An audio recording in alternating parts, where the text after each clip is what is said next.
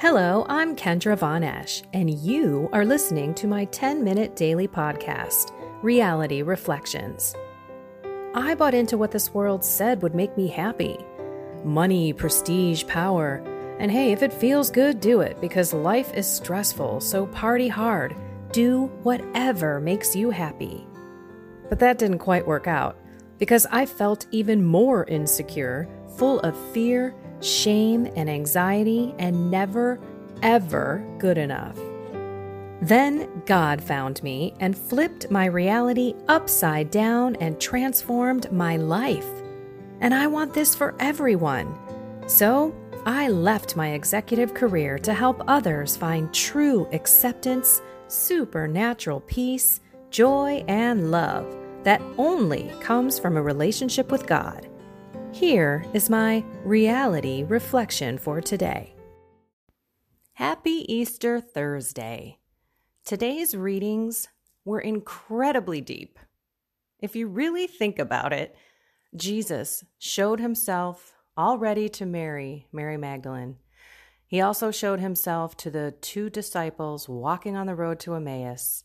And now he showed himself to all of them in Jerusalem as they were talking about it, he appears and flips them out, right? They're thinking he's a ghost. And he's like, Look, come here. I'm human. I'm flesh. I'm bone. Come feel my wounds. Come see that it's me. And oh, by the way, do you have any food? So he ate in front of them as well. Also, in the first reading, it was Peter and John looking at the crowd who were amazed at the fact that they healed this man, this paralyzed man who could not walk, in the name of Jesus Christ. And they're looking at them like, oh my gosh, are you guys God? How did you do that?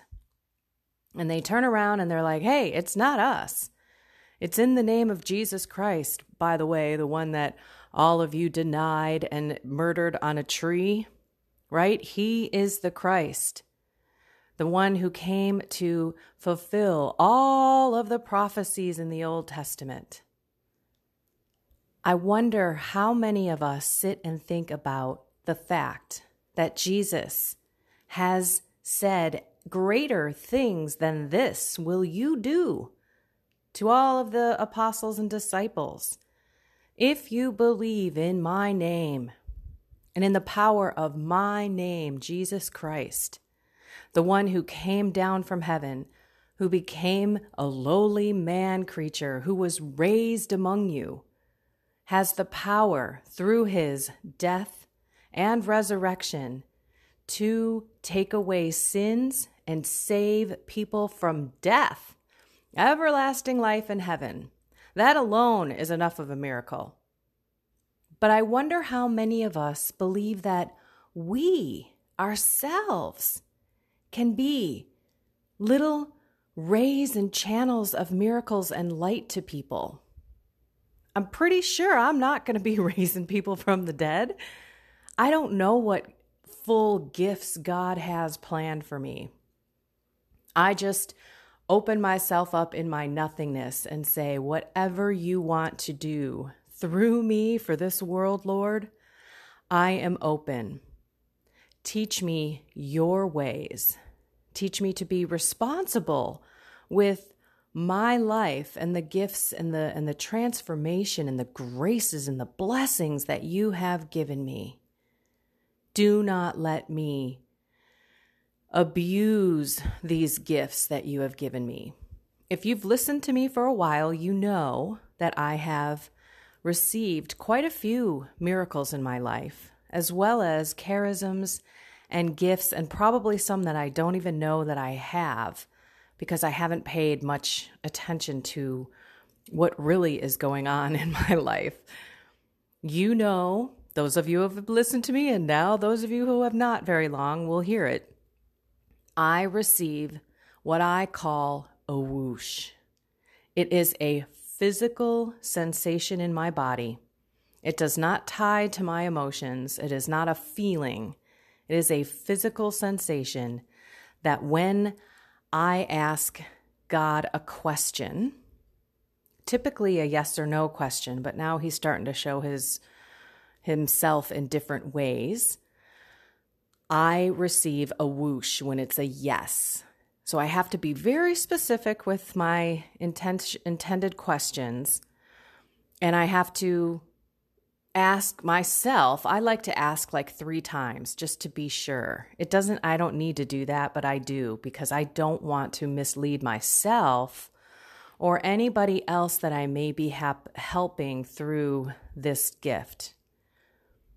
I've asked him again, should I be helping others? So when we receive these gifts, these charisms, this gift of healing, gift of prophecy, gift of tongues, gift of you know, incredible faith and instilling that in someone else. Gift of miracles. There are so many different charisms that go well beyond um, 1 Corinthians 12, by the way. You could have a gift of teaching. You could have a gift of, you know, I, there's a bunch of gifts. I, I don't have them all at the top of my head at the ready here, but there's amazing gifts, amazing gifts that you can you can have and be giving to other people because those are that's the purpose of charisms and these gifts. It's for the betterment of others. These aren't those Holy Spirit gifts that sanctify us. They help others deepen their relationship with God and the faith.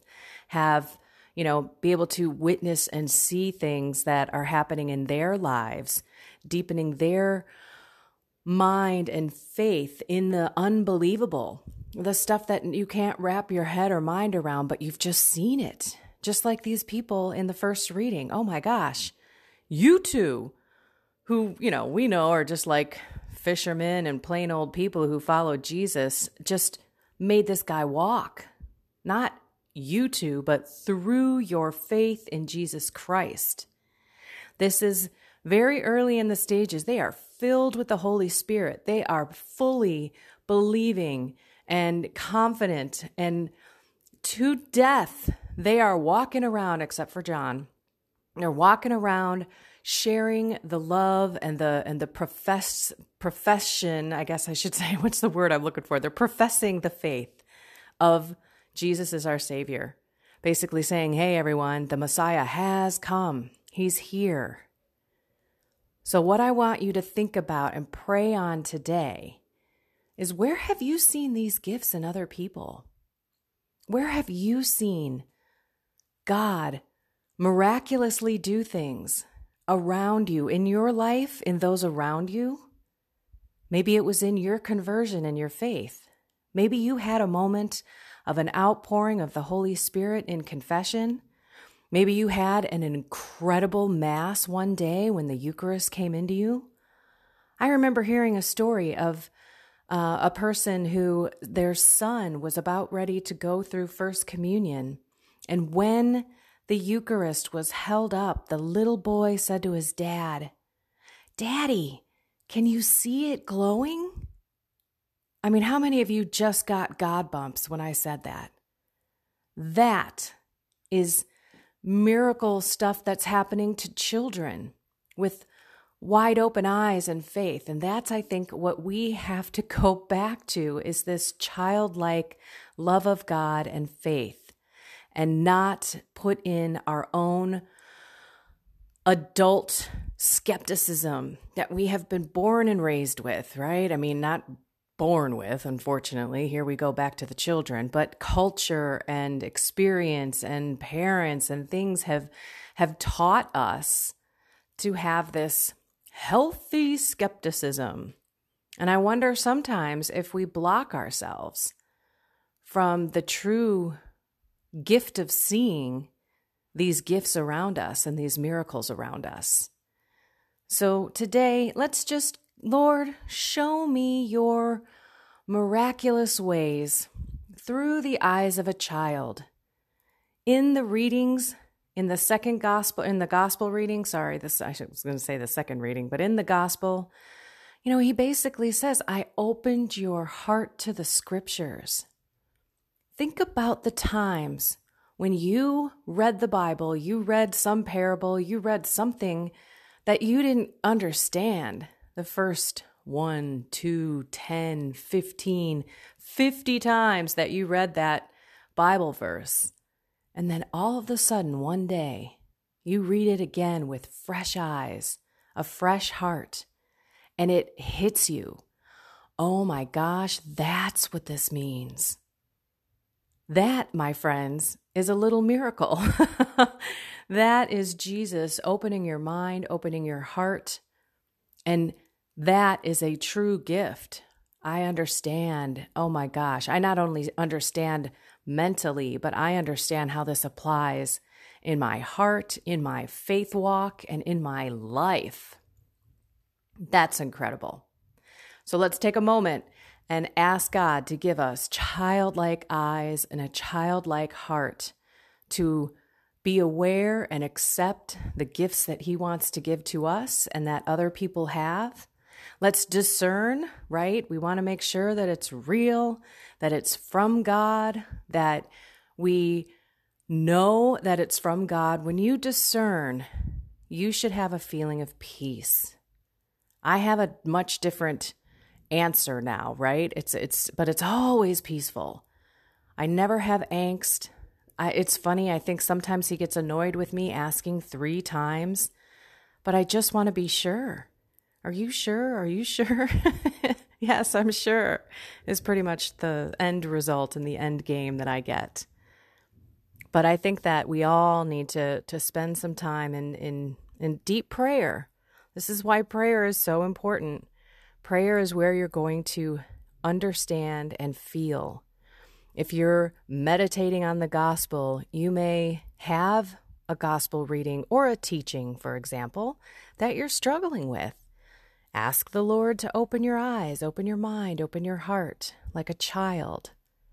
And when you feel that peace and when it comes to you, you'll know this is God's voice. This is why I am being open to this now. There could be a reason. I know there's a reason. God didn't help you understand that gospel verse back in the day.